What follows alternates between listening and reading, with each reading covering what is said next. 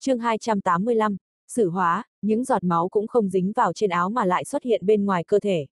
Xung quanh bổn tồn từ từ hình thành vô số giọt máu, số lượng càng lúc càng nhiều. Sắc mặt bổn tôn dần tái nhợt, tu vi đang từ kết đan hậu kỳ bắt đầu giảm xuống. Mười ngày sau toàn thân bổn tôn không khác một lão già. Ngoài tu vi đã giảm xuống kết đan sơ kỳ, số huyết châu bên ngoài cơ thể đã hòa lẫn vào với nhau tạo thành một vầng sáng đỏ như máu. Chợt có tiếng răng rắc vang lên, kim đan của bổn tôn đột nhiên vỡ vụn hóa thành những luồng linh lực yếu ớt chạy loạn trong cơ thể. Đúng lúc này, ánh mắt phân thân lóe lên, tay phải chỉ một cái vào mi tâm của bổn tôn. Nhất thời, linh lực trong cơ thể bổn tôn như tìm được một lối thoát mà chui ra khỏi mi tâm. Toàn bộ số linh lực đó đều ngưng tụ trên đầu ngón tay của phân thân. Dần dần một dòng chất lỏng màu vàng từ mi tâm của bổn tôn bị phân thân hút ra. Thoáng cái, bổn tôn trở nên uể oái, nhưng ánh mắt vẫn hết sức bình tĩnh. Sau đó từ bộ xương và thân thể của bổn tôn từ từ lại xuất hiện một tia linh lực. Linh lực chậm chậm ngừng tụ tại đan điền, hình thành một cái vòng sáng. Đây cũng là dấu hiệu của cơ bản của tu sĩ tu chân mà cũng là dấu hiệu của trúc cơ kỳ. Vòng ánh sáng từ từ sáng lên, càng lúc càng rực rỡ. Lúc này, đầu ngón tay của Vương Lâm lại động, điểm vào đan điền của bổn tôn. Nhất thời, thân thể bổn tôn run rẩy, vòng ánh sáng lập tức biến mất hóa thành từng làn linh lực từ trong đan điền chui ra, ngưng tụ trên đầu ngón tay phân thân.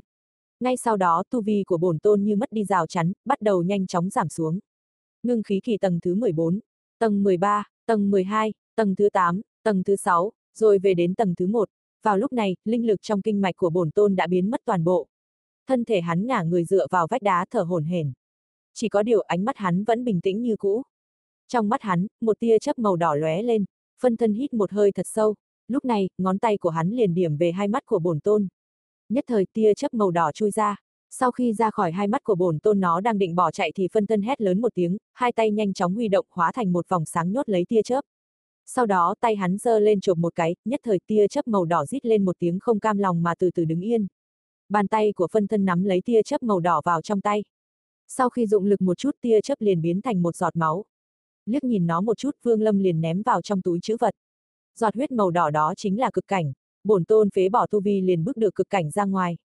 Sau đó, biến nó thành một loại pháp bảo. Ngay lập tức bổn tôn hít một hơi thật sâu, cố gắng khoanh chân, nhắm hai mắt lại.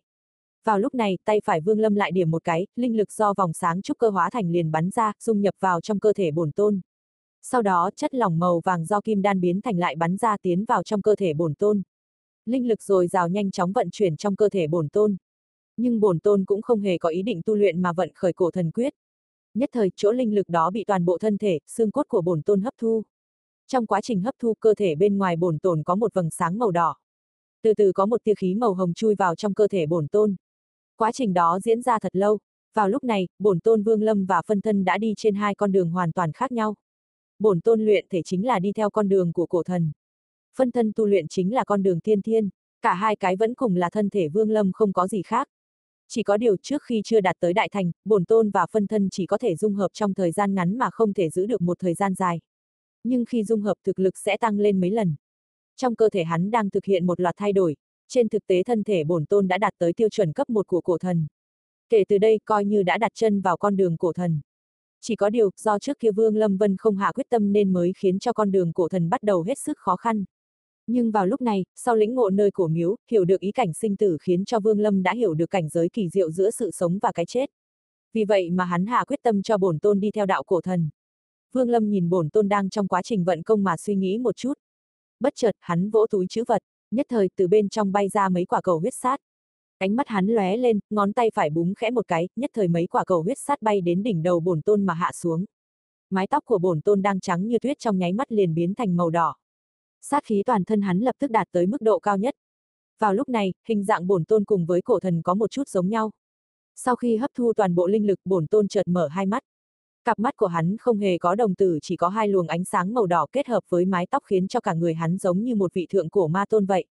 Vương Lâm và bổn tôn cùng mỉm cười nhưng nụ cười đó lại mang tới cho người ta những cảm giác khác nhau. Nụ cười của phân thân mang tới một phong thái tao nhã. Còn bổn tôn lại chứa một chút huyết ý. Vương Lâm vỗ túi chữ vật, nhất thời hơn trăm cái bình ngọc mà Lý Mộ Uyển đã chuẩn bị cho hắn liền bay ra hơn một nửa. Số đan dược đó vừa mới xuất hiện, bổn tôn lập tức há miệng hút một cái. Nhất thời tất cả các bình ngọc đều nổ tung, đan dược bên trong liền bay vào trong miệng bổn tôn, hóa thành linh lực lưu động toàn thân. Cổ thần quyết trong cơ thể bổn tôn nhanh chóng vận chuyển tất cả linh lực do đan dược hóa thành liền tiến hành ngưng kết thân thể. Từ từ thân thể bổn tôn càng thêm cứng rắn, Thậm chí còn có nét gì đó giống như một khối sắt. Cuối cùng từng sợi tơ màu vàng từ trong các lỗ chân lông của bổn tôn chui ra.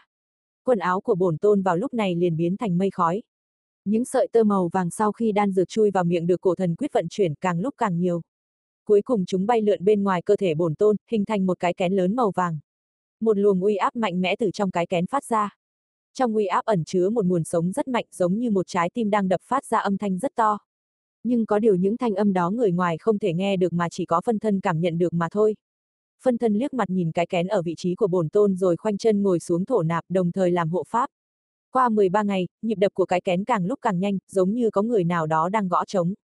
Cuối cùng, ngay khi thanh âm trở nên dồn dập trên cái kén vàng liền xuất hiện một vết nứt. Vết nứt càng lúc càng nhiều, càng lúc càng lớn, cuối cùng tỏa ra khắp cái kén. Từng luồng ánh sáng màu tím từ bên trong tỏa ra ngoài khiến cho người ta phải chói mắt. Một tiếng động thanh thúy từ trong cái kén vang lên, ngay sau đó từ trên một vết nứt lớn nhất một bàn tay có làn da màu đồng xuất hiện. Sau đó, bổn tôn từ trong cái kén chui ra, mái tóc của hắn màu đỏ giống hệt như màu máu, xõa trên vai hắn. Tại mi tâm của Vương Lâm có hai điểm sáng màu tím giống như thái cực đang chậm chậm chuyển động. Ánh mắt hắn không còn ánh sáng màu đỏ mà chúng hoàn toàn nội liễu vào bên trong.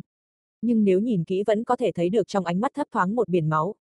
Cổ thần luyện thể, sau khi hấp thu vô số đan dược khiến cho tu vi của Vương Lâm rốt cuộc cũng đạt tới lột xác lần thứ hai mỗi một lần cổ thần lột xác linh lực lại tăng hơn lúc trước vô số lần. Nhưng càng lên cao, khó khăn lại càng lớn. Sau khi bổn tôn xuất hiện liền trầm mặc nhìn về phía phân thân. Tinh quang trong ánh mắt phân thân chợt lóe lên, tay phải vỗ vào túi chữ vật nhất thời một thanh phi kiếm xuất hiện trong không trung. Ngón tay hắn chỉ một cái, phi kiếm liền lao về phía bổn tôn. Bổn tôn cũng không né tránh tùy ý để phi kiếm tới gần. Trong nháy mắt khi phi kiếm tới gần thân thể, một loạt tiếng va chạm giữa kim loại vang lên, thấp thoáng có cả tia lửa bắn ra. Thần sắc bổn tôn vẫn như thường, tay phải hắn chộp một cái, bắt lấy phi kiếm. Rắc một tiếng, phi kiếm biến thành hai, không còn ánh sáng chẳng khác gì đống sắt vụn. Phân thân và bổn tôn cùng mỉm cười hài lòng. Sau khi trầm ngâm một chút, bổn tôn dẫm nhẹ một cái, thân thể từ từ chìm xuống mà biến mất.